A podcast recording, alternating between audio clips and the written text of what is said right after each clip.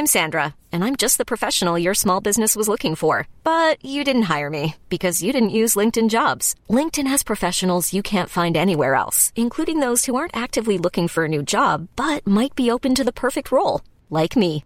In a given month, over 70% of LinkedIn users don't visit other leading job sites. So if you're not looking on LinkedIn, you'll miss out on great candidates like Sandra. Start hiring professionals like a professional. Post your free job on linkedin.com/achieve today. Hi, I'm Daniel, founder of Pretty Litter. Did you know cats tend to hide symptoms of sickness and pain? I learned this the hard way after losing my cat, Gingy. So I created Pretty Litter, a health monitoring litter that helps detect early signs of illness by changing colors, saving you money and potentially your cat's life. Pretty Litter is veterinarian developed, and it's the easiest way to keep tabs on your fur baby's health right at home. Go to prettylitter.com and use code ACAST for 20% off your first order and a free cat toy. Terms and conditions apply. See site for details.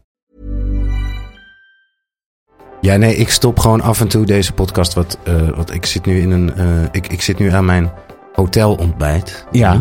In een heel mooi Ibis hotel langs de Vlaamse snelweg. Zalig. Zalig. Dus soms als jij praat, dan ga ik gewoon even wat eten. Dat is best grappig, want ik droomde. Ja, weet je, de- een van die dingen om je gesprekspartner meteen af te laten haken, is om te zeggen: Vannacht droomde ik. En dan komt er zo'n verhaal, weet je wel? Met, zonder clue. Dat vind ik altijd in elk geval, bij mij gebeurt het altijd. Als iemand zegt: Oh, vannacht heb ik gedroomd dat. En dan haak ik gewoon meteen af. Dat is voor jou echt een sociale afknapper. Ja, maar dat ga ik nu dus doen. Want Ja? ik droomde dus vannacht. Dat, dat, ik- ehm, dat iemand tegen mij zei: Ik vind de podcast heel leuk, maar ik vind het jammer dat er zo weinig gegeten wordt tijdens de podcast. Want jullie zijn een beetje eentonig en iets eten tijdens de podcast, dat geeft altijd ja, een soort energie. En toen dacht ik echt van, hé, dat is echt het allerraarste wat. Want ik monteer best wel veel podcasts. En ja, smakken en eten, ik kan er echt heel slecht tegen. Ik word er echt misselijk van, zeg maar. Ja, ja. Sommige mensen die hebben het heel extreem, mijn misofonie. Eh, ik heb dat in hele lichte mate. Maar goed, dat vind ik grappig dat dat nu meteen eh, rond is. Zullen we gewoon gaan podcasten? Laten we podcasten. Let's go! Podcasten.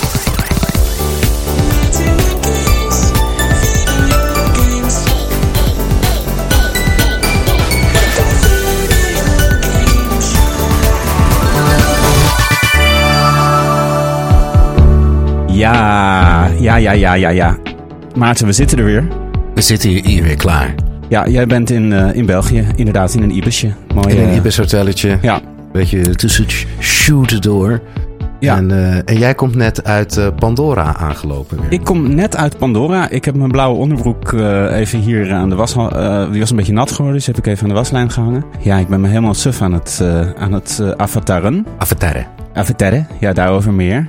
Straks. In ons, ja, of nu meteen, weet ik veel. Hoe is het Eh, met je, Maarten? Zullen we even eerst even, want weet je... Gewoon even checken. Even, even, even checken hoe het is, hoe het water staat, hoe de muts eh, hangt. Hoe is het met Eh, je? ja, nou, ik, ik ben dus nog steeds aan het bekomen van die flinke griep van vorige week. Het is echt een motherfucker, deze jongen. Was het de, de COVID, de Roner? Nee, Of weet nee, je dat niet? Meerdere keren getest. Geen Ah, ja. corona, maar ehm, ja, verschrik. Ik heb denk ik nog nooit zo. Nou, nu, nu overdrijf ik. Maar ik heb, het was wel echt een hele heftige griep.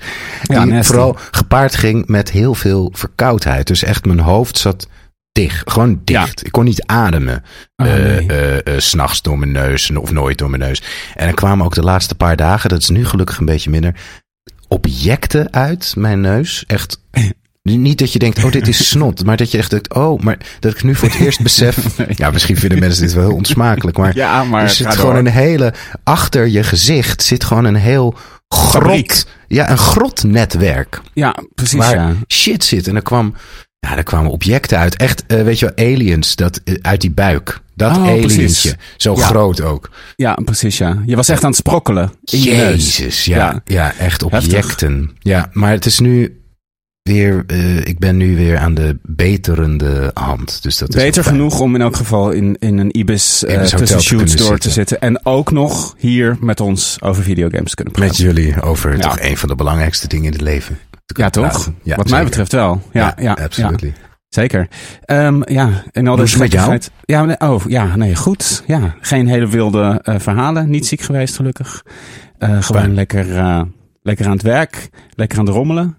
Lekker aan het spelen. Ja, geen eh, ja, weinig nieuws eigenlijk. Ja, nou fijn. Geen, geen Ja. nieuws is ook wel eens goed nieuws. Nou, vorige week stond mijn kelder onder water. Die is weer langzaam leeggelopen. Dus eh, Fijn. dat water is weer verdwenen. Dat is Ging dat goed. vanzelf of moest daar Ja. een pomp aan? Nou, dat ging gewoon vanzelf. Ja, dat is waarschijnlijk gewoon grondwater geweest. Omdat het eh, wat minder is gaan regenen, is het weer eh, opgelost. Dus dat was Ja. heel fijn. En, en nu is de, de, de berging helemaal opgeruimd en van de vloer alles. Wat, iets wat we al lang hadden moeten doen eigenlijk. Sinds de, weet ik veel, twee jaar dat we nu hier wonen. Ja, twee jaar.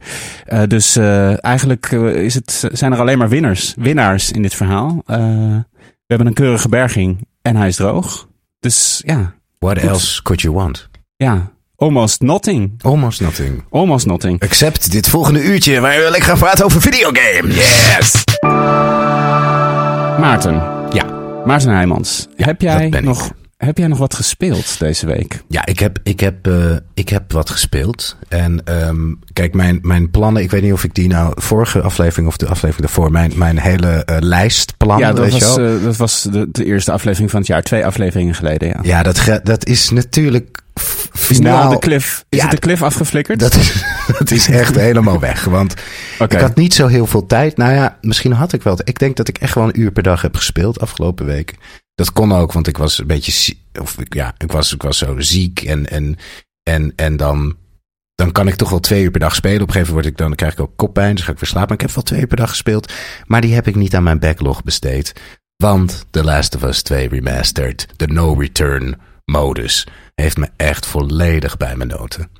Nou, maar dat is geweldig. Dat is, Het is je, geweldig. dat is ook het ding, dat dacht ik ook met die backlog. Van ja, ja er komen natuurlijk Ja. voortdurend dingen uit. Die je wil ook geen dingen spelen, die je moet spelen. Het moet je een beetje Ja. overkomen. En Ja, ehm, heel vriendelijk van Sony Nederland kreeg ik een eh, review code voor The Last of Us 2 Remastered. Ja. En ehm, nou, meteen in de download. Meteen die nieuwe modus proberen. En ja, Ja. hoor, ja, echt na de eerste run is het nog een beetje bij elke, wat je bij elke roguelite hebt. Van, Ja. oh, wat gebeurt hier? Oh, oh. Maar echt na drie, vier keer, bam, je zit erin. Hield jij van die combat heel erg van eh, The Last of Us? Ehm, ik, eh, ik, ik kan daar wel heel erg in komen, ja. Omdat Ja. het zo, zo intens is altijd. Elke Zo. stap die je zet, die telt echt, weet je wel. Dus je Ja. kan niet, ja, er is geen enkele manier waarop je een beetje gedachteloos... eh, het is echt een game waarbij je gewoon op het puntje van de bank... met je, met je ellebogen op je knieën eh, Ja. als de combat... En dat vind ik ook wel heel goed. Daar ben ik wel benieuwd naar in deze modus. Want ik vind die, die balans heel goed. In, ik heb natuurlijk de tweede niet gespeeld. Maar goed, dat zal... Maar beetje wat stuk heb je zijn. gespeeld, toch? Van de tweede? Of, Nee, of nee. helemaal niet? Nee, oh, helemaal niet. Oh, wow. helemaal niet. Dan staat met Remastered je wel iets moois te wachten. Zeker, Dan ja. Heb ja, je hem ja. nu echt in de volle glorie. Precies. Ehm, eh, ik vind eh, eh, bij dat soort games gewoon heel goed hoe ze die balans vaak doen. Dat je dus, je bent gewoon aan het exploren en er is wat verhaal en je komt weer in een nieuwe omgeving en dan voel je van die spanning wordt opgebouwd naar ja, een, een gevechtssituatie of een bepaalde ja, area waar je doorheen moet zien te komen zonder, zonder omgelegd te worden. Ja. Eh, daar ben ik wel benieuwd naar, naar deze modus, want ik vind die balans vaak heel fijn. Want Ja, alleen maar de hele tijd die combat lijkt Ja. me best wel, ja, best wel intens. Best wel veel. Dat, dat is het ook. Het is ook echt heel intens. En ehm, het is dat ik ook zo gewend ben aan The Last of Us en aan die vijanden. En, ehm, want het gebruikt gewoon alle assets uit The Last of Us 2. Dus dezelfde levels. Ehm, er is volgens mij niet heel veel nieuws gemaakt. Geen nieuwe vijanden, geen nieuwe wapens. Maar eh, The Last of Us 2 was al zo rijk qua, qua combat. Dus voor mij had het dat ook niet echt nodig. Ehm, het is, maar het is echt gruwelijk intens. Als je dit niet kent. Eh, Ja. In The Last of Us speel je dus of tegen eh, mensen. Of tegen, eh, ja, laten we het zombies noemen. Ze zeggen zelf, dit zijn geen zombies. Het zijn geïnfecteerde mensen. Maar ja, dat, Ja. dat zijn toch wel eigenlijk zombies. Het is een Ehm, beetje de running gag eigenlijk in de in Ja. franchise. Dat iedereen het een andere naam geeft ook. Weet je wel. Turned of... nou ja, je hebt de klikkers, die zijn wel specifiek. Maar iedereen geeft het een andere naam. En de, de- het woord zombie wordt nooit gebruikt. Nee. Ook bijna een beetje een soort gimmick. Inside joke is het eigenlijk. Ja, ja, ja. Wat, wat, wat is een zombie? Een Ja. Officieel een levende ondode. Dus het is trouwens wel leuk. Ik was vroeger heel erg fan van eh, Paul van Loon. Weet je wel, die kinderboeken griezelschrijver. Zeker, met de zonnebril. Met de zonnebril. Ja, de, de soort... De rocker. Eh, ja, echt. eh, precies. De, de rockster van het Nederlandse jeugdgriezelboek. Griezelboek, ja. En die had zo'n heel goed boek, eh, het Griezelhandboek. En er stonden dan hoofdstukjes in met een soort geschiedenislesjes van waar al die wezens vandaan komen, zeg maar mythologisch Mhm. gezien. En eh, zombies komen natuurlijk uit heel veel verschillende mythes en verhalen. Maar eentje was e- één ding wat in Europa daar een rol in heeft gespeeld, eh, zowel bij vampiers als zombies, was de pest in de middeleeuwen. Ah. Omdat toen gingen één of twee derde van de hele bevolking, het was echt een The Great Reset, zeg maar, Ja. eh, voor onze soort. En ehm, zodra, het was heel besmettelijk. Dus zodra iemand dood was, moest diegene meteen begraven worden. Even Ja. kruis, kru- kru- kruisje en de grond in. Met als Ja. gevolg dat ook heel veel mensen levend werden begraven. Die waren... Die lagen in coma, of die waren gewoon buiten Westen, of die, die zaten, waren even in shock. Mhm. En die werden dan wakker in die kist. Vaak een begrafenis is overdag. En dan werden ze ja, vier, vijf, zes uur. Als het nacht was of avond werden ze wakker. Dus vaak s'nachts. En dan hoorden de mensen, dus als ze in bedjes lagen, hoorden ze gekrijs en, en gegil. En dat was van die mensen die dus Ja. daar lagen. En dan, nou, negeren, negeren. Kop in het zand. eh, eng. Ja. Eh, Een menselijke overlevingsstrategie. En dan ehm, de volgende dag gingen ze dat, eh, die persoon dus weer opgraven. En dan was die dus, ehm, zagen er dus, dus bloed aan, aan de handen, aan de nagels, weet je wel, want diegene probeerde die kist open te krabben. Eh, ik zie jou ondertussen eh, Ja, technisch. sorry. Nee, heel- het is heel, heel, heel storend. Sorry. Maar mijn beeldscherm... Wat is er aan de hand? Beeldscherm doet niet meer. Mijn beeldscherm. ik ben ondertussen heel erg nog aan het doen alsof ik... Ik luister ook nog, maar Ja, ja, ja. ik Ja, zie de- jou niet meer en ik zie ook niet meer of mijn opname... Oh, heel niks. Dus Ja. Wacht even hoor, sorry. Eén seconde. Maar dit is gewoon het voordeel als je, als je het niet bij Podimo doet of zo. Maar gewoon in je, in je eigen Ja. huis. Precies. Nou ja, weet je, daar gaat het ook de hele tijd mis hoor. Het is gewoon... eh, eh, technologie is, Het is gewoon mensenwerk. Ja, het Ja. is gewoon handwerk, mensenwerk. We hebben het al eerder over gehad. mensenwerk. Ja. Net als games. Maar goed, wat is met die zombies eh, en, en die van, en daar komt zeg maar de westerse ehm, vampier en zombie mythe vandaan van ja de levende doden mensen die dus dus dan zagen ze overal bloed. Ja. Die mensen begonnen vaak ook uit de mond te bloeden en zo. Ja. En, eh, en dan dachten ze, ah, vampier. En wat ze dan dus deden, de mythe van staak door het hart en hoofd eraf hakken. Mhm. Dus bij het, in Bram Stokers Dracula lees je, staak door het hart. Dan begint de vampier, "Rah!" in één keer wordt hij wakker, begint hij te krijzen. Dat waren gewoon Ja. echt mensen die daar bewusteloos lagen. Staak door het hart in één keer "Rah!" doen. Ja, van holy... Oh, weet je... Hé, hey, wat gebeurt er nou? Oh, ja, hey, lekker wakker worden. ja, dus eh, jongen, even... bizar eh, verhaal. En dus dat, dat heeft Paul van Loon, de, de rocker, eh, jou Ja, bijgebracht. dat stond gewoon wel- in dat best wel Griezel-handboek voor negenjarige kinderen. Ja, en ik dat vond dat eigenlijk... Ik vond dat ja. Griezel-handboek vond ik eigenlijk enger dan zijn Ja. romans, zeg maar. Ja, zijn dit soort verhalen, omdat dit echt is natuurlijk. Dit is gewoon echt, echt. waar gebeurd. Ja, maar ik vond het ook smullen dat je denkt ik- dat je daardoor als kind ook meteen het idee krijgt hoe eh, fictie en realiteit, weet je, dat de realiteit soms veel gruwelijker is en dat het en dat Ja. er ook gruwelijke realiteit tot heel mooie inspiratie kan leiden, Ja. eigenlijk voor Ja, romantiek weer. En ehm, Mhm. ja. Ehm, Ja. maar goed, de zombies uit The Last of Us. ehm, voor de mensen, ja, moet ik even moet ik een snelle introductie geven van wat The Last of Us is? Of, eh, Ja, we dat- in, in twee zinnen. Ja, The Last of Us is een grote Sony-exclusive eh, eh, eh, franchise. Het begon bij The Last of Us 1, die alweer tien jaar oud is. Ja, crazy. En dat staat wel bekend als een van de... Ja, staat vaak in top 10, top 20 lijstjes. Beste games ooit gemaakt. The Last of Us 1. Heel mooi verhaal over een...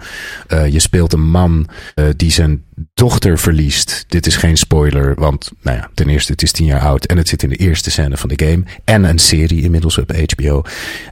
Een gebroken man die zijn dochter verliest. eh, daardoor breekt. Terwijl er een eh, zombie-apocalypse eh, uitbreekt. En twintig jaar later ja, sleurt hij nog steeds dat, dat schuldgevoel en het gewicht mee van die dochter die toen is gestorven. En krijgt hij de zorg over een meisje die eh, de enige persoon op de wereld is, as far as they know, die immuun is voor het zombievirus. En in het begin, hij moet haar naar de andere kant van het land eh, escorteren. Dus het is één grote escort mission eigenlijk, het spel. En in het begin doet hij dat alleen maar voor het geld en omdat, het, omdat hij dat mensen heeft beloofd. Maar op een gegeven moment bouwt hij een hele mooie vader-dochterband met haar op. En wordt zij eigenlijk zijn middel om zichzelf eh, ja, te vergeven voor, zijn, voor de dood van zijn dochter. En dat gaat zo ver op het einde. Dat zou ik niet spoilen, want als je de Last of Us 1 nog niet hebt gespeeld, moet je het echt spelen. Ja. Dat gaat zo ver dat het moreel uh, ja, bevraagbaar wordt. Of het nog wel goed is wat hij doet om haar te beschermen. Uh, in deel 2 spelen we Ellie, dus die dochter, uh, of dochter, de, de surrogaatdochter van Joel. Um, die is drie jaar geleden uitgekomen. Grote hit weer voor Sony. Um, er kwam ook heel veel backlash op op het verhaal. Wat ik ergens begrijp, want het is niet zo'n sterk verhaal als deel 1. Maar het is alsnog echt een fantastische game. Nu heeft Sony dus uh, voor de PlayStation 5 de uh, ja, remastered versie uitgebracht. Wat ze ook bij deel 1 laatst hebben gedaan. En voor de nieuwkomer, als je The Last of Us nog nooit hebt gespeeld en je hebt een PlayStation 5, echt haal deel 1 en 2. Allebei de remastered versies in huis. Het is echt ja, geweldig. Begin met deel 1 sowieso, want het, zijn echt, het is eigenlijk één groot verhaal. Je kan echt niet met twee beginnen bij deze game. Heel vaak zeg ik, maakt geen reet uit, maar bij deze game, ja, uh, ja deel 1 is zo cruciaal. Tenminste, zover ik weet, ik heb twee niet gespeeld, maar... Absoluut. Ja. 1 is een van mijn favoriete games ooit. Ik vind eigenlijk... Uh, maar dat kan ik niet helemaal gerechtvaardigd zeggen. Ik heb dus de oude, de, op de PlayStation 3 en de PlayStation 4 remastered versie heel veel gespeeld. Ik denk zes ja. keer uitgespeeld of zo. En als ik die graphics zie van uh, Remastered Part 1, dan vind ik, dan vind ik de, de character models eigenlijk mooier. In, uh, maar misschien is dat omdat ik mm. het gewend ben. Maar ik vind Joel gewoon ja. cooler eruit zien. Hij ja. heeft toch een beetje een, een lief puppyhoofd in de remastered versies. Ja. Hij is me iets ja. te cute. Ja, ik begrijp het. En in één is hij echt hij is ijskoud. Ja, hij is, ik geloof dan meer dat hij... Hij is zo ijskoud. Hij is zo afgestompt. Hij heeft zijn gevoelens zo moeten af, uitzetten, die man. Ja. En daardoor is het nog mooier als een gevoel dan uiteindelijk naar boven komt. Maar goed, um, deel 2 is nu uit op de PlayStation 5 en heeft dus een roguelite mode waarbij je maar door moet gaan en door moet gaan tot je sterft. Um, het is inderdaad wat jij zegt, die, die balans van emotie en actie is weg, want het is een pure roguelite mode. Maar de emotie blijft hem zitten in ten eerste hoe gruwelijk het is wat je doet. Zeker als je tegen mensen vecht. Elke keel die je weer open rijdt. Ieder persoon wiens, wiens, wiens, wiens uh, ledemaat hier weer afknalt met een shotgun. Maar tegelijkertijd, ja, en dat vind ik ook een beetje het. Ik ga mezelf ook wel vragen stellen tijdens dat spel van shit, vind ik dit niet iets te lekker of zo? Ik Ah, vind ja. het niet zozeer lekker om een ledemaat eraf te schieten. Want vaak gaat dat echt per ongeluk, weet je. Iemand, het is zo chaotisch. Iemand rent op je Ja. af. En je maar je hebt dan bijvoorbeeld, eh, je begint met helemaal niks. Of je begint met, ehm, je speelt langzaam characters vrij. vrij. Alle characters uit de, uit de game zitten erin. Joel ontlok, ontlok je pas na een uur of drie. Als een soort beloning. Je begint met Ellie. En iedere eh, personage heeft een starting loadout. Eh, Ah, heel simpel. En je speelt eh, zo'n vier levels achter elkaar. En elk level, een beetje à la Hades ook, heeft eigen eigenaardigheden. Dus de meest standaard modus is ehm, Assault. Dan moet je drie waves overleven. En je begint altijd in het geniep. Dus echt die typische les. Was ze zijn naar je op zoek. Dan moet, je Hmm. de, dan moet je dus drie waves. En elke wave bestaat uit drie, vier, vijf eh, personen. En wordt ook steeds moeilijker. En op een gegeven moment, ja, krijgen ze je natuurlijk te pakken. En dan, dan breekt de chaos los. Wat ik zo goed vind, is ik vind echt dat in deze game, en ook in The Last of Us 1, de beste sound effect ooit zit. En dat is als je bijna wordt gespot door mensen. Oh ja. Dan voel je, weet je, dat... Ja, ja. Ik vraag me af, hoe de fuck hebben ze dat geluid gemaakt? Want het voelt zo als een... Ik moet het even horen, want het zit, het zit wel in mijn hoofd. Maar, Ja, eh, zoek hem even eh, op, dat geluidje. En dat is dus als je, eh, als je bijvoorbeeld, je, je, zit, je verschuilt je achter een muurtje en er komt een vijand voorbij gelopen en die kijkt een beetje jouw richting uit. Eh, Ja, ja, dan heb je dus dit geluidje. Zo'n goed geluidje, want het, het, voelt, ehm, het voelt als een organisch geluid, als een, als een geestgeluid, zeg maar. Mm. De geest wat in je hoofd afspeelt, als een geluid wat je in een nachtmerrie voelt. Weet je wel, als het kloppen van je hart tussen je oren, zeg maar. Het is Ja. zo goed gedaan. En elke keer voel je, je hebt geen eh, icoon, niks wat knippert van geen à la Metal Gear, wat natuurlijk ook wel zijn charme heeft. Ja, ja. Maar het is staan. echt het gevoel van ik moet weg, anders loop Ja. ik echt heel erg veel gevaar. En ehm, je kan niet eh, lui worden. Soms ehm, wordt, eh, soms denk ik, je, je moet je prioriteiten altijd stellen. Want ik, kijk, het gaat ook heel veel over, over sprokkelen. Het level ligt vol met shit. En je moet die shit. Dat is heel goed eraan. Het is niet zomaar een actieversie van The Last of Us. Ehm, omdat je tussen elke ronde kan craften. Je kan wapens vinden. Die moet je dan zelf met onderdelen die je vindt. Als je niks pakt in het level, kan je dus niks craften. En dan ben je Nee. eigenlijk vrij snel dood. Dus je moet je shotgun op upgraden. Al je wapens upgraden. Mm. Je hebt, eh, zeg maar, tussen de levels door heb je een soort huisje waar je, waar je, je, je homebase, waar je terug gaat.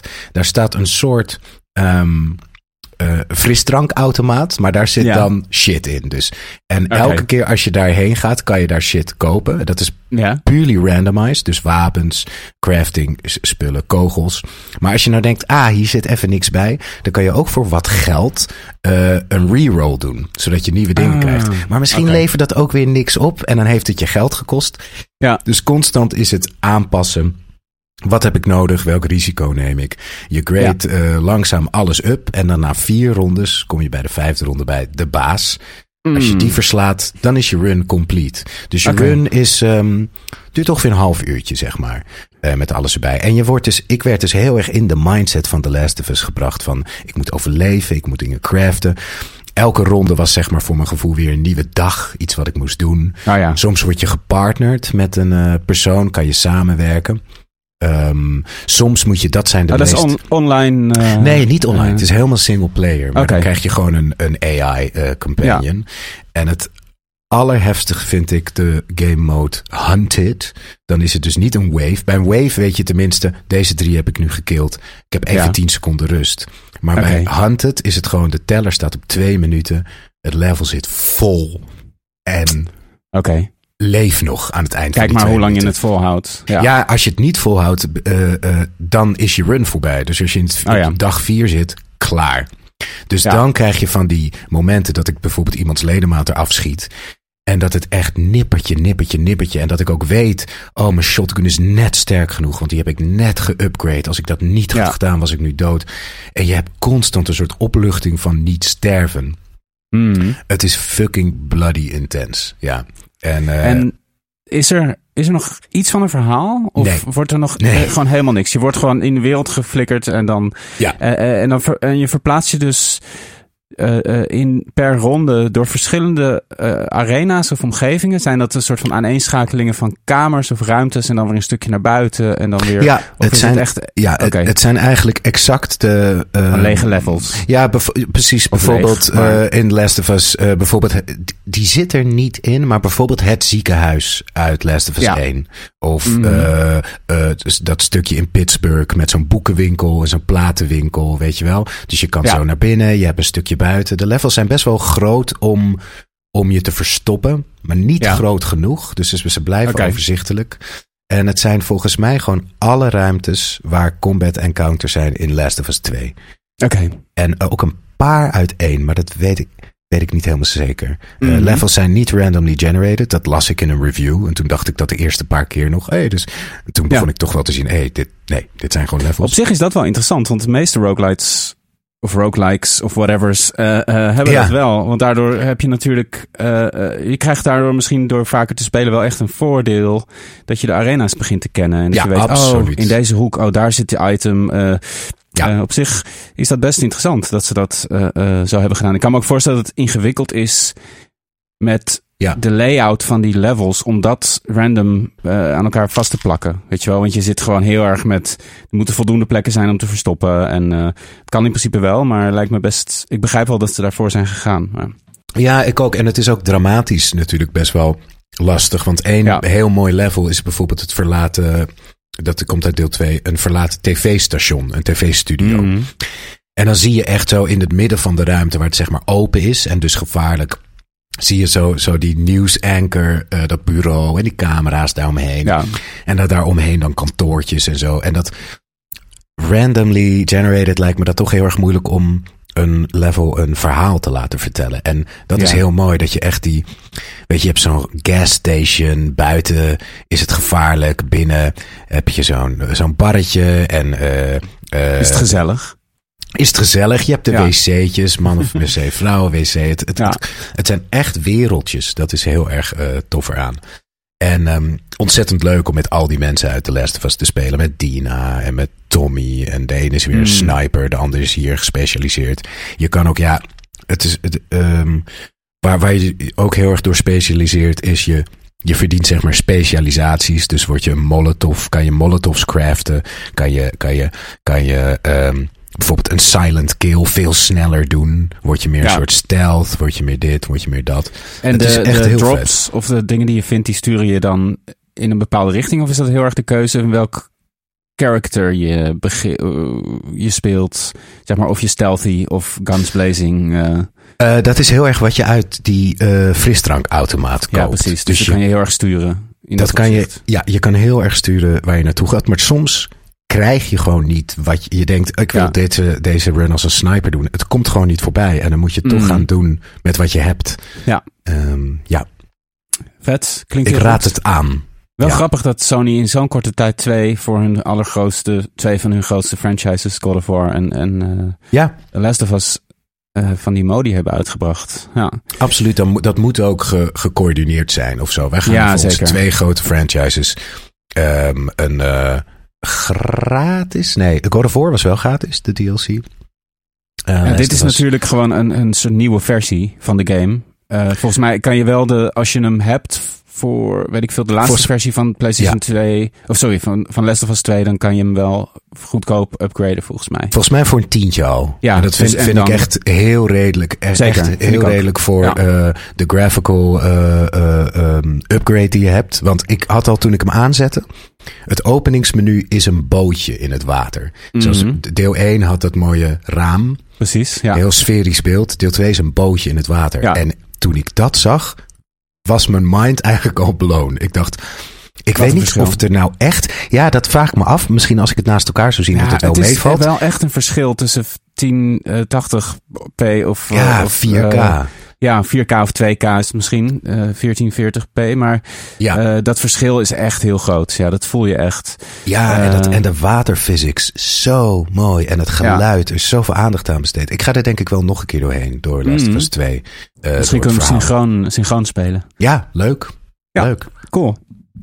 Lekker. Vet. En dat was het. Verder, mijn hele ba- mijn gaming backlog staat op hold. Door Ja. wederom een roguelite. Ja. Ja. You'll never escape. I'll never The escape. grind. No. no man. Maar vertel jij eens even lekker over jouw af. Want jij zit er echt... Jij bent echt helemaal om, hè? Ik ben helemaal om. Ja, eh, eh, deze game, Avatar Frontiers of Pandora, is dus la- laat vorig jaar uitgekomen. In december, volgens mij, november, december. Dus hij is een beetje... Hij is ook echt niet... Dat is, iedereen is daar heel verbra- verbaasd over. Maar het is een Ubisoft game en ze hebben hem gewoon bijna niet gepromoot. Er zijn gewoon geen reclames... Geen commercial, hier en daar iets, maar ze hebben het echt niet gepusht. Gek genoeg, want het is echt een hele grote AAA open world game van een enorme franchise, Avatar, die eh, natuurlijk ja, sowieso heel veel fans heeft. Dus als je dat wil, ja, als je dat een beetje aan de man wil brengen, dan moet je er toch wel even wat gehoor aan geven. Ik begrijp echt helemaal niet waarom ze die game zo ja, mondjesmaat maar hebben gepromoot. Misschien is dachten ze, eh, Avatar, iedereen kent dat. We hoeven Ja. er geen moeite meer voor te doen. Ja, ja dat kan, zou heel goed kunnen. Dat ze iets hadden van, nou ja, de, de game verkoopt zichzelf wel omdat het eh, de Avatar-naam draagt. Eh, maar goed, daarom is het een game die misschien veel mensen hebben gemist. Maar goed, het is een game eh, van ontwikkelaar, eh, de Zweedse ontwikkelaar Massive. Zij, zij zijn bekend om de Division games. Dus de Division 1 en 2 zijn een soort online survival Ah. co-op shooters in een post-apocalyptische versie van eh, Amerikaanse steden. Qua, qua looks een beetje Last eh, en qua gameplay, ik heb het nooit gespeeld, maar het is third person. Dus de camera hangt achter je. Je bent heel erg aan het sprokkelen ook in die games volgens mij. Eh, en aan het schieten. En een soort samen door zo'n stad heen aan het werken. Ook een combinatie van zowel zombies als, als mensen. Ja, ik weet nog alleen over de Division dat ik. ehm, ehm, er was zo'n trailer van uitgekomen. Een gameplay trailer. En dan zag je zo'n combat encounter dat iemand eh, cover neemt achter een auto. Weet je, Ja. zo hurkend cover neemt. En toen kwam een, een animatie dat die persoon. Die, de autodeur stond open. En die Ja. deed hem dicht. Oh ja. En dat was zeg maar de shit. Van Ja. wow. Grappig hè? Ja, dat, Dat, is soort iets interacties in games, dat- ja, zijn- ja. dat kan heel erg indruk maken. Terwijl Ja, dat van- in een film zou je denken, who cares dat hij die deur dicht doet. Maar Ja, precies. En in een game was dat revolutionair. Ik was toen, eh, iets van acht jaar geleden, was ik een keer op bezoek bij eh Guerrilla. in Amsterdam. Mhm. En toen ehm, zag ik een hele early beeld van Horizon 1. En toen zat ik nog even te chillen met die producer. Eh, dit, dit, dit klinkt nu zo heel raar. ik Ja. even maar dit is één keer in mijn leven gebeurd dat ik Toch? Ja, ik zat gewoon een beetje Ja, ik vond ik heel zag een early beeld. Ik zag een early Ja, beeld, wat heel verder. leuk was. en, eh, en toen liet hij, en toen- en toen zei hij, gewoon terwijl zij met Horizon bezig waren, toen liet hij me die trailer zien van The Division. Kijk dit. En dat, Oh ja. was, dat vond hij al helemaal de shit Ja, van die ja deur. precies. Dat Ja, ik ik kan me heel heel goed voorstellen. Het is heel grappig. eh, heel even zijpaadje. Ja, Dat ik daar moet denken nu, omdat ik Alan Wake uitgespeeld heb. Ook Alan Wake 2 deze week. Eh, maar daar ga ik het nu niet over hebben, want ik wil- dat jij hem eerst uitspeelt. En dan Yes. kunnen we daar uitgebreid in duiken. lekker. Maar daar zit dus een moment in. Je, je bent op zoek naar een fuse, zo'n typisch ding. Een fuse om ergens de power aan te zetten in die game. Mhm. En dan is er een character die heeft die fuse, haalt hem uit zijn zak, legt hem op tafel. En jouw character pakt hem dan op. En dat vond ik ook zo'n moment dat ik dacht. Wauw, volgens mij heb ik dat nog nooit gezien. Dat een, want normaal als iemand iets geeft in een game is het heel vaak een soort van onhandige beweging. Dan zie je een soort van die handen uitsteken en dan is dat het. Als Ja, en dan al- verdwijnt die fuse Ja. ineens en die zit in je inventory. maar dit vond ik dus heel, gewoon iemand die hem gewoon heel natuurlijk op een tafel neerlegde. En mijn character die hem dan gewoon direct oppakte. En dat is zo grappig in games, net zoals die deur die dicht ge- gedaan wordt. Van dat dat soort hele banale dingen Ja, enorme impact hebben van wow. Ja, grappig, pakt hè? gewoon, iemand geeft iets, legt het op een, of iemand pakt iets, legt het op een tafel en iemand anders pakt dat gewoon op. Weet je wel? Of wow, iemand doet gewoon een deur van een auto dicht. Ja, Ik heb Kijk, nog wij nooit vinden het, gezien. wij vinden Ja, het heel ik- normaal. Dat, oh, en je, je- schiet een draak met bliksem uit de lucht. Ja, Ja. of course, heb ik al honderd keer. Iemand Precies. doet een autodeur dicht. Holy smoke. Ik heb nog Holy nooit smoke. zoiets indrukwekkends gezien. Ja. Zit, zit ook in Last of Us 2. Dat viel mij helemaal niet op toen ik het speelde. Maar het was ook een soort... Dat iemand een t-shirt uittrekt. ja, oh man. Ja, sowieso Ellie met, trekt gewoon een t-shirt uit. Ja, nee, met Over zeg de maar, hoofd. stoffen. Dat hebben ook, Ja. heb ik ook vaak gelezen en gehoord van developers. Iets met Ja. stoffen doen. Om dat er natuurlijk uit te laten zien helemaal. eh, eh, dat was ook in Alan Wake trouwens. Wij waren het aan het spelen. En je bent dus van het, het politieonderzoek aan het doen. En ze vinden de hele tijd bewijs. En ze hebben geen handschoenen aan. En dat is gewoon zo Ja, een soort van, inderdaad. Eh, daar word je furieus van. Maar we hadden het erover, Hanna en ik. Van Hanna zei van, ja, hè, waarom hebben ze nou geen handschoenen aan? Het slaat nergens op. Maar ik dacht ook van, ja, waarschijnlijk hebben ze die overweging op een gegeven moment gemaakt van...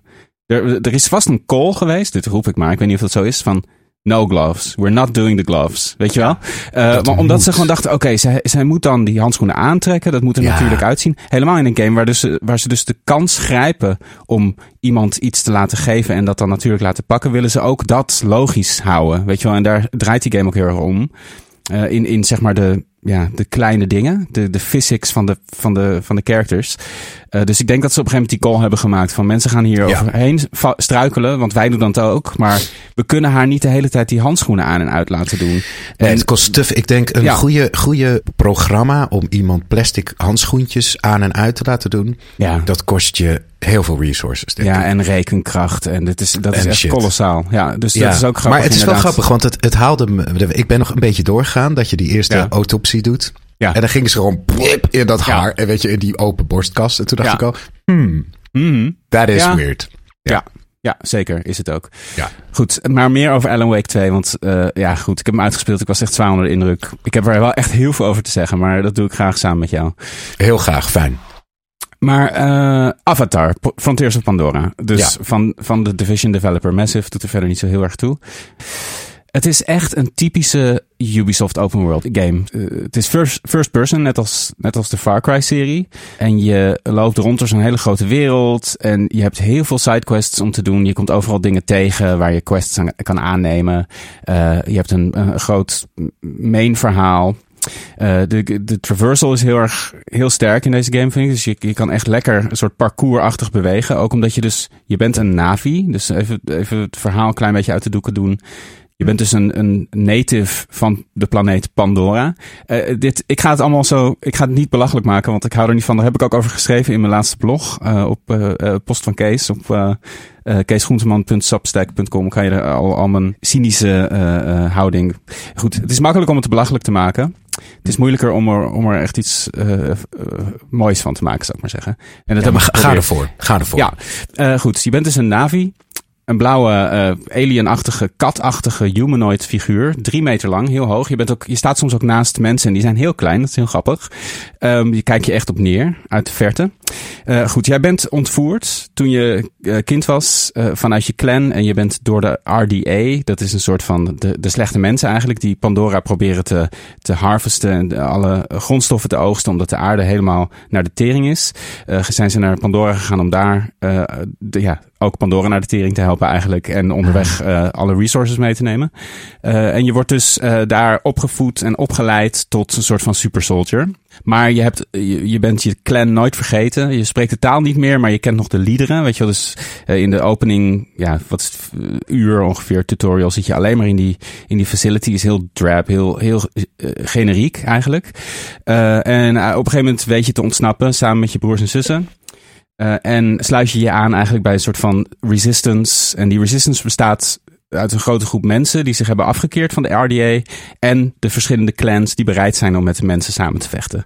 En dan ben je eigenlijk vrij om te gaan en staan waar je wil. En, en uh, dit soort games, open world games, uh, zitten vaak achter het, ja, het, ja, moment aan dat je de open wereld in mag. Breath of the Wild is natuurlijk een van de allerbeste, misschien wel het allerbeste moment. Maar daarvoor had je al natuurlijk uh, Skyrim. Heeft ook een heel sterk moment dat je ineens die berg uitloopt en uitkijkt over de wereld. Fallout heeft het altijd met het openen van de vaulttoren. Hmm. Voltdeuren.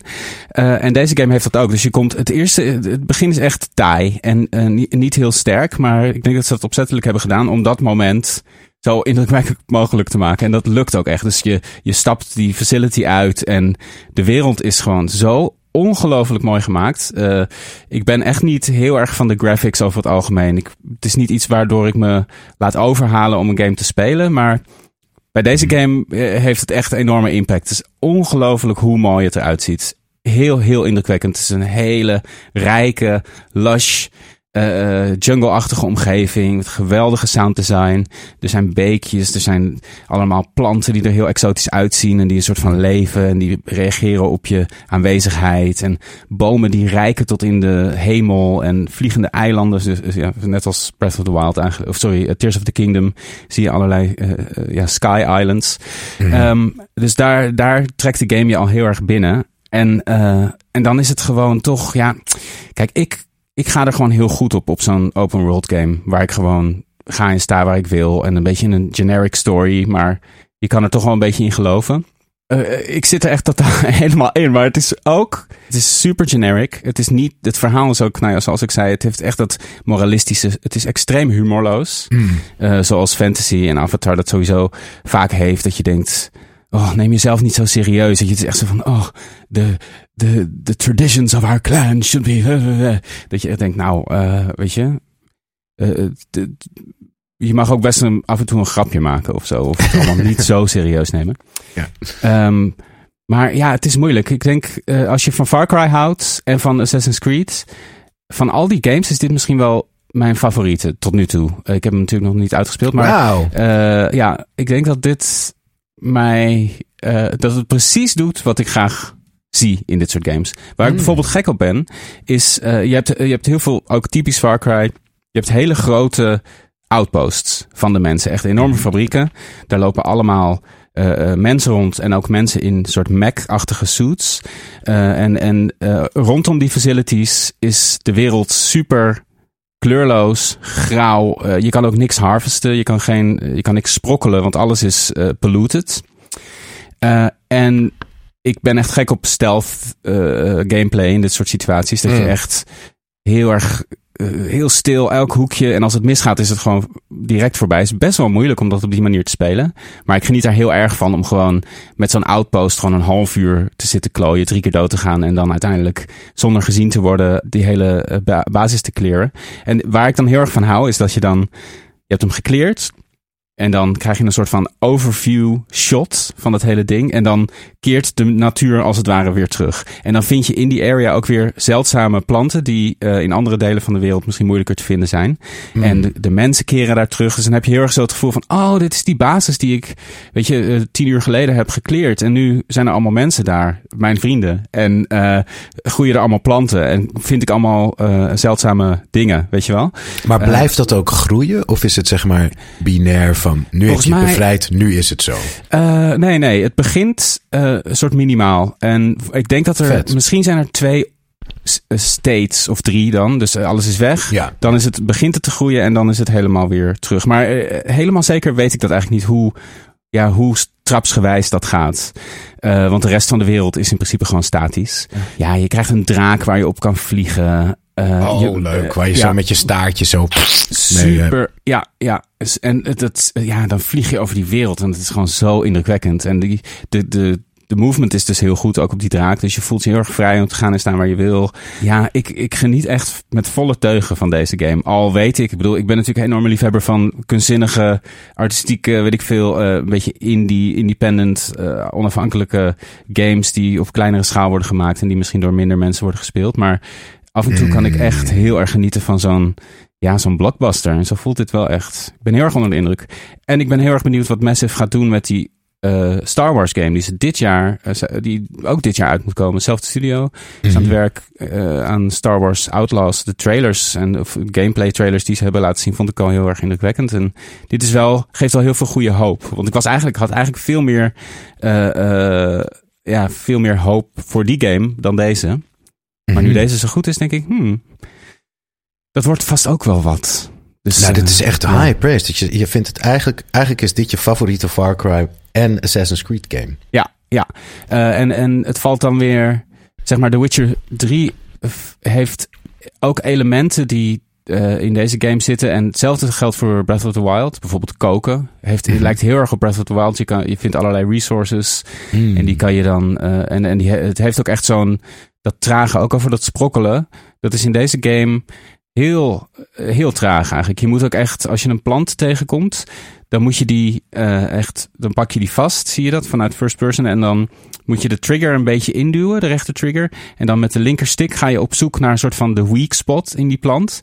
En als je dan voelt dat de, dat de controller niet meer vibreert, dan druk je langzaam de rechter trigger in, zodat je hem echt op de goede manier. En je kan het ook eh, rommeliger doen, maar dan is die plant veel minder eh, potent, zeg maar. Dus als je dat netjes doet, dat element wat in Breath of the Wild ook ziet, dat je ja, verschillende eh, items hebt die je op verschillende manieren kan craften, dat heeft het ook heel erg. En dat hele, ja, dat trage eigenlijk, dat je echt bewust, kijk, ik ben nu gewoon even aan het koken, ik ga al mijn spulletjes die ik heb gevonden nu.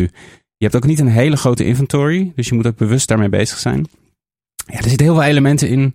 Ja, je bent gewoon echt eh Je bent gewoon een naakte Navi. naakte Navi. Vrijwel naakt zijn ze allemaal. Ja, ja, toch? ja, zeker. Ja. Ja. Alles, alle, zeg maar, ja, eh, aanstootgevende delen zijn altijd wel afgedekt. Maar eh, Ja. ik weet ook eigenlijk niet of ze geslachtsorganen hebben. Dat, Ja, het zal ik wel moeten. Of ze doen alles met die staartjes van met die staartjes, ja, zo lekker krummelen met die staartjes. Ja, ja, dat. Vond ik, dat vond ik wel eigenaardig aan die film. Ik heb die laatste gezien, zo helemaal in 3D, 60 frames per seconde, bla bla bla. Mm. Dat, dat, dat, was eigenlijk hetgene wat ik daar aan, eh, eh, eh, ja, van meekreeg. Die navi's zijn zo sexy allemaal. Die zijn Ja. zo knap en Ja. groot. En die, die zwemmen rond in watervallen. En die zijn gewoon soort, ja. Ja. opperwezens. Echt. Zeker. Ja, alhoewel, Maar dat zie de- je dus de- eigenlijk niet, want je bent film- first person nu. Ja, maar je ziet wel heel veel andere navi. Oh, je en je ziet jezelf wel als je op die vogel zit, op die draak.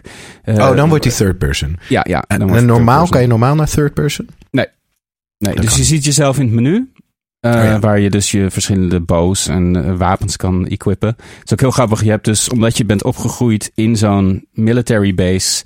Ben je dus ook, ben je zowel handig met eh, bow en arrow en allerlei Navi eh, eh, equipment. Als shotguns en SMG's en zo. En dat is soms ook wel een beetje raar dat je dan.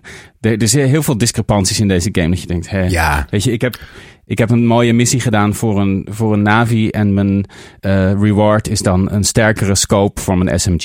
Weet je wel? Oh, ja. Dat je denkt, Ja, oké, nou, sure. Oh ja, het is ook zo'n ding. Want je bent dus... Je, je hoort bij een clan. En die clan, je, het is een soort van nomade clan. De enige nomade clan van de Navi. Dus iedereen kent je ook van... Oh, je bent eh, van die clan, weet je. En er zijn allerlei bloemen verspreid over de wereld die je kan vinden. eh, waardoor je speciale skills krijgt. Dat zijn een soort, voelt als een soort eeuwenoude eh, skills die verstopt zitten in die bloemen. Het zijn er volgens mij maar twaalf in de hele game. En één daarvan is dus dat je iemand in een mech uit die mech kan trekken. Weet Oh, vet. Ja. Heel vet, maar ook dat je denkt, uh, hoe lang geleden hebben jullie deze skills Oh. in de plant gestopt? Ja. Goed. Deze Ehm. plant, deze eeuwenoude plant, die we Laat al je- duizenden jaren brouwen. Kan je iemand uit een Mac trekken? Ja, dat. Kan je Big Mac Eh, mee kopen? Ja. Ja, geweldig.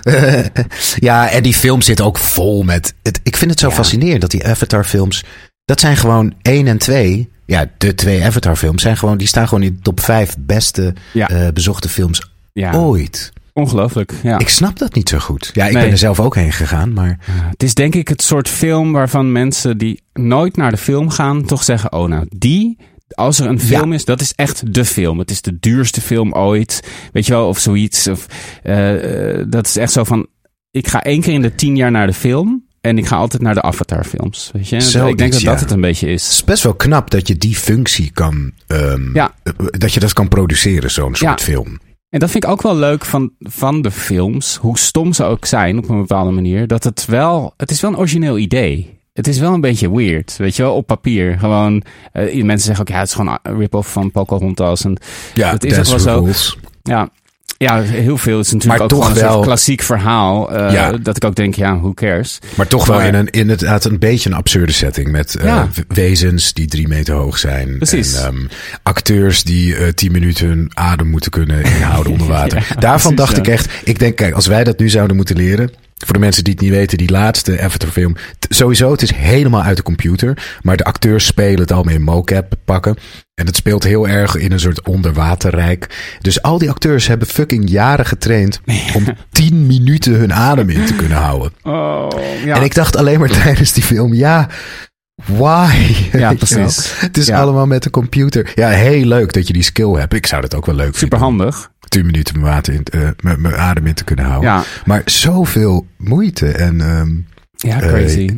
ja, het, en het ziet er. Je ziet dan ook het verschillen tussen Avatar 1 en 2. Alle onderwaterscènes. Ja, bij 2 ziet het er echt. Er, ja, die, die, ze, zitten, ze zwemmen echt onder water. Omdat die acteurs echt onder water zitten. ja. Maar het kon me gewoon niet zoveel schelen allemaal. Nee, dat is, dat is het ook. Ja, en, maar daar gaat mijn blog ook een beetje over. Ik vind, het is, het is makkelijker om dingen af te schrijven op zo'n manier. En, en dat doe ik zelf ook voortdurend aan de lopende band. Maar bij deze game merk ik heel erg, als ik er gewoon toch, als ik daar overheen kan stappen, wat best wel veel moeite kost. Maar als ik dat cynisme achter, achter me kan laten en gewoon kan, echt erin kan geloven, dan eh, wordt het zoveel beter allemaal. En dat geldt toch wel voor heel veel dingen eigenlijk. Ja, daar heb je echt helemaal gelijk in. In, in Ja. heel veel aspecten in het leven, in de liefde, in aandacht, in dingen Ja. die je leert. Het is inderdaad de kant van het cynisme kiezen. Kijk, en al vind je iets, iets niet goed, who cares? Ja. Dat is geen. Tenzij je een heel interessante visie erop hebt. Ik, ik vind bijvoorbeeld dat ik best wel een interessante visie heb. waarom Harry Potter 4 een slechte film is. Daar Ja. ga ik nog wel eens over. Daar wil ik eigenlijk nog een eens. Nog- over doen. ja, Ja. zo'n YouTube-ding van Oh, ja. why Harry Potter doesn't understand the source material. dat vind ik namelijk Ja. echt. Maar ik bedoel, kijk dat ik even die nieuwe Avatar dat me niks kan schelen. Who, care, who cares? Dat is gewoon mijn los, want ik zit daar drie uur in, de, in, in, in, de, in de film. En Precies. wat je zegt, we, we zouden denk ik een stuk gelukkiger zijn als we niet onze mening zo belangrijk vinden of zo. Ja, of zeker. onze negatieve mening. Iets prijzen is, is veel eh, vruchtbaarder. Ja, en, veel- en het ding is ook, het is ook vaak moeilijker om iets goed te vinden. Ja. Want hoe, hoe meer je ergens van weet, hoe, hoe meer je het kan gaan waarderen. Maar eh, meteen al iets afschrijven van dit is stom, weet je, dat is heel makkelijk. Dat is, kost Het is geen makkelijk. enkele moeite. Kost en als je moeite. denkt, Ja. oh wauw, eh, deze muziek, weet je, ik vind het een beetje ingewikkeld. Maar als je er dan moeite voor gaat doen, dan kom je er soms achter van wauw, het is eigenlijk heel interessant wat hier gebeurt. Maar eh, ik denk ook dat het iets is van deze tijd, omdat we zo, ja, we worden zo gebombardeerd met content. Ja, je moet Ehm, onderscheid maken. Je moet en dan is, keuzes het, maken. dan is het eigenlijk heel lekker om te zeggen, ah, nee, het is niks voor mij. Weet je, ik wil luisteren Ja. het één keer of ik kijk het en nee, nee. Want er, is nog, er staan nog zo honderd andere films Ja, op je te wachten of, of albums. Ehm, Ja. Maar eh, ik probeer soms bewust iets op te zoeken wat me niet raakt, om te kijken of, ik, of er toch iets in zit. Of soms dan voel je dat ook van, ja, wat is het dan? Of, en als je, er dan, als je er dan achter komt, nee, er is echt niks voorbij, dan is dat vaak ook een heel eh, interessant eh, Ja, inzicht. Want waarom? En Ja. ik- dit doet me denken aan een interview met Stephen Fry, eh, die je vast wel kent. Die zegt een keer in een Mhm. interview van... ehm, They've got this completely faulty system in Amazon because you, you buy one book and they recommend, oh, try these books, which are the same. But what Ja. they should do is try these books. Dus compleet het tegenovergestelde. Hé, je hebt een boek over eh, eh, eh, kwantumfysica, nu een boek over koken. Of Precies. iets wat volledig. ehm, en ik las ook eens, dat vond ik ook wel heel interessant, dat inderdaad de, de hoeveelheid aan keuzes, dat is een paradox. Weet je, als jij duizend type ketchup kan kiezen, dan sta je een jaar in de supermarkt en dan ben je Ja. eigenlijk een slaaf van die keuze. Terwijl als je eruit vier kan kiezen, heerlijk, vrijheid levert dat Ja. op. En vroeger, vroeger lazen mensen misschien acht boeken in hun leven. Als je al het privilege had om te lezen. Ja, ik bedoel, die kon je Mm. niet kopen. En iemand zei in een interview, ik weet niet meer wat of een podcast, van je kan ook in plaats van 500 boeken lezen die je niet meer herinnert, 10 boeken eh 10 keer lezen. En die Ja. verdieping. Ja, en eh, het is gewoon heel moeilijk om inderdaad, eh, ja, echt, echt je, het heeft te maken met overgave. Overgave Ja. aan iets. Als je iets mooi vindt, stel je kwetsbaar op. En je zegt, ik vind dit mooi. En daarmee Ja. zet je ook een deel van jezelf, je, je weerstand uit. En ben je kwetsbaar. En dat is gewoon veel enger dan. Ja, het is ook niet voor niets dat de, de, de typische, typische puberhouding. Ja, eh, eh, ah, Ja. ah. Ja. Dus ehm, ik vind het ook altijd wel heel schattig. Want ja, ik ben ook zo geweest. En Ja. er zit gewoon heel veel angst in die houding. Van, Zeker. ah. Ja. Terwijl het wil zo graag uitdragen. Ik ben autonoom. Ik ben een individu. Je kan mij niks maken. Precies. Het is, het is eigenlijk gewoon heel ontroerend. Ja. Ja, zeker. Ja, nee, dus dat, in dat opzicht vond ik dit een, deze game ook wel weer een eye-opener in dat opzicht. En ook, Mm, kijk, ja. het is niet alleen dat, het is ook gewoon, eh, gewoon heerlijke pulp. Die gewoon heel makkelijk, helemaal als je handig bent met games, dan zoals ik ben, want ik speel zoveel games, dat ik gewoon begrijp hoe ik zo'n game moet spelen. Weet je Ja, wel? Dat ik ja, niet ja. alleen maar de main quest ga doen. Dat ik één main quest doen, doe, dat ik een beetje rondkijk van, oh wow, dit ziet er interessant uit op de map, weet je.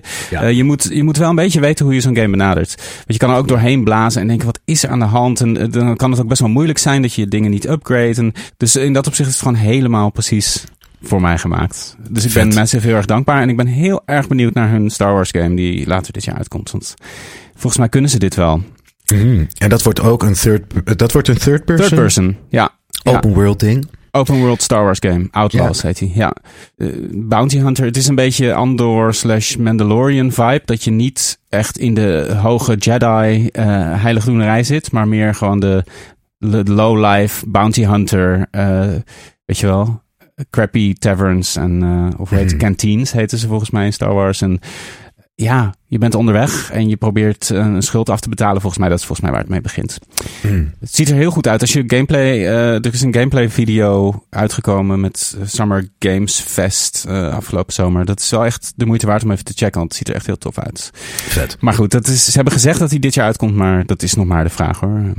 Ja, het is een beetje, eh, Star Wars games zijn soms een beetje rommelig. Weet je nog die gecancelde versie van Amy Hennig, die Ja. achter Ja. de Uncharted fra- franchise zat. Die is helemaal Mhm. Gecanceld. Ja, Eh, terwijl die waren best wel fair. Er is er was Zeker. zo'n trailer van uitgekomen enzovoorts. ja, ja.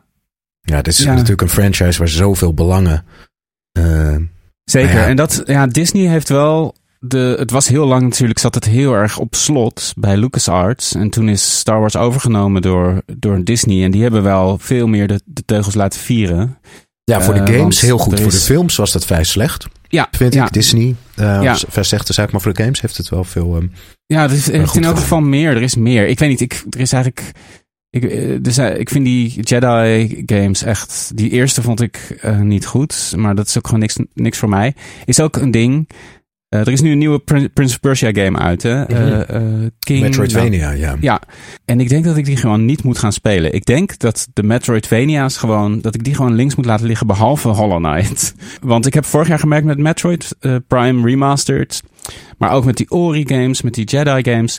eh, altijd als dat element erin zit, dat ik weer terug moet en dat ik denk, oh, deze ledge is te hoog. Dan krijg ik straks natuurlijk weer een power om daar naartoe te gaan. Ik word er gewoon, ik kan er gewoon niet, dat is niet voor mij. Dus ja, het, is, het is ook wel handig, want je hebt, kijk, eh, Hollow Knight is gewoon de, de peak in dat Ja. genre. Ja. Dus, nou ja, volgend jaar of over twee jaar, weet ik veel, komt nieuw deel 2 deel, eh, twee uit. Dat is gewoon net als met Hades een beetje, met roguelites. Je hoeft er niet duizend te spelen, want je hebt, Je hebt de piek al. Precies. Dat, is zo heerlijk, Zo doe ik het met, met roguelites ook. En Ja. nu ook. En, eh, maar ja, de reviews zijn supergoed. En als ik mensen over hoor praten in podcasts, dan denk ik, wauw, dit klinkt echt heel vet. Dus knows, Ja. misschien, als hij op Game Pass komt of zo, dan ga ik hem misschien Zo. Maar de artstyle, het trekt me totaal niet. Nee, het het nee, doet mij me een beetje niet. denken aan een hele cheap mobile game. Ja, Terwijl dat het is, is, gewoon PS5 eh, graphics en... eh, Ja, het is art direction. Het heeft een beetje die, die Fortnite vibe, weet je wel? Met Ja, een soort van gladde... dat, dat hele... Ja, ik hou er ook helemaal niet van, maar het is wel de, de style these days voor heel veel games. Ik het is vind dat ook wel... populair, ja. Ja, ja.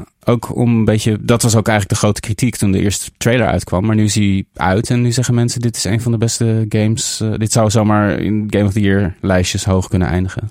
Ja, misschien, misschien zit hij wel in ons lijstje aan het eind van dit jaar. Precies, ja, we Who weten fucking het niet. knows? We weten ja, het niet. We weten niet. We weten niet wat we morgen aan het doen zijn. We weten het niet. Weet je?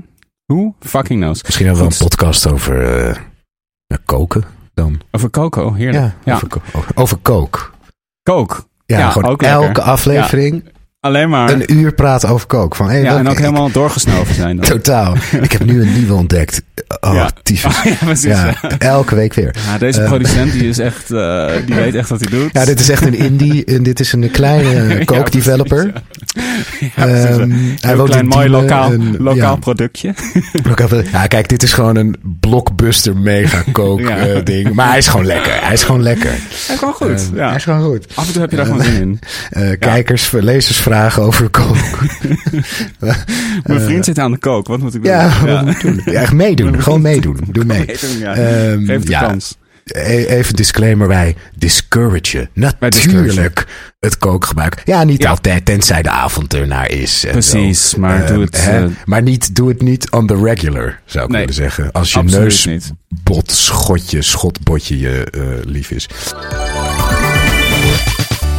Even een eh tussendoor hees huishoudelijk. We zijn bijna een uur bezig. Zie Ja, ik nu. precies. Ik word zo opgehaald door de runner. Om? Om te draaien. Nee, om hoe laat bedoel ik? Oh, over, over vier om wat minuten. te doen? Of ook echt om 12 uur? Ja, om 12 uur en ik moet, ik Ja. moet eigenlijk mijn hele hotelkamer Oh shit, oké. leeghalen. We gaan, dan gaan we nu afsluiten. Dus gaan we, gaan dat we even... eh, ja, Ja, want anders dan, we kunnen niks anders meer doen. Maar dat is helemaal prima. We, Ja. Volgende week meer. ja, dan bewaren we... ehm, want tijd dringt een beetje voor mij. Dan bewaren Ja, we onze Maarten, runner staat lezersvragen. Eh, ja, dat bewaren we lekker voor volgende week. Wat ik eh, nog wel even wilde zeggen. Ik had het zo lekker. Jij zei van, ik hou zo van stealth. Ik hou ook zo van stealth in de spellen. En wat ook zo lekker in die Last of Us. Dus misschien moeten we... Ik weet niet of we dat al een keer hebben gedaan. Ik, volgens mij niet. Een stealth afleveringje. Klinkt goed. Ja, Ja, zetten we op laten de we dat lijst. Laten we dat doen. Volgende week zijn we er natuurlijk weer. Met Zeker. meer videogames. Blijf lekker spelen allemaal. Eh, weet ons te vinden op de Instagrams en de TikToks. En eh, Yes. ja, we zien elkaar volgende week weer. Tot de volgende keer. Ciao, ciao. Bye bye. Doei. Doei. Bedankt voor het luisteren naar de Videogame Show met Maarten Heijmans en Kees Groenteman. Wij zijn als show en afzonderlijk te vinden op onder andere Instagram, Twitter en TikTok. Voel je vrij om de podcast overal te volgen en een mooi aantal sterren te geven. Daarmee help je ons enorm. Muziek en montage door Kees Groenteman. Artwork is van Hannah Gilhooly. Tot de volgende show. Alles goed? Ja man. Oké, cool. Met jou. Ook goed. Zeker. Ja, ja, prima. Ik heb er zin in. Ik ook. Eh, ik doe even deze deur dicht, denk ik, voor de Ja, ik, ehm, gezelligheid. Ik eh Oh ja, hey, wacht. Moet ik- niet vergeten op te nemen. opnemen. Heb je opgenomen? Ik moet even dit eh, opnemen. Ja. Hi, I'm Daniel, founder of Pretty Litter. Did you know cats tend to hide symptoms of sickness and pain? I learned this the hard way after losing my cat, Gingy. So I created Pretty Litter, a health monitoring litter that helps detect early signs of illness by changing colors, saving you money and potentially your cat's life. Pretty Litter is veterinarian developed, and it's the easiest way to keep tabs on your fur baby's health right at home. Go to prettylitter.com and use code ACAST for 20% off your first order and a free cat toy. Terms and conditions apply. See site for details.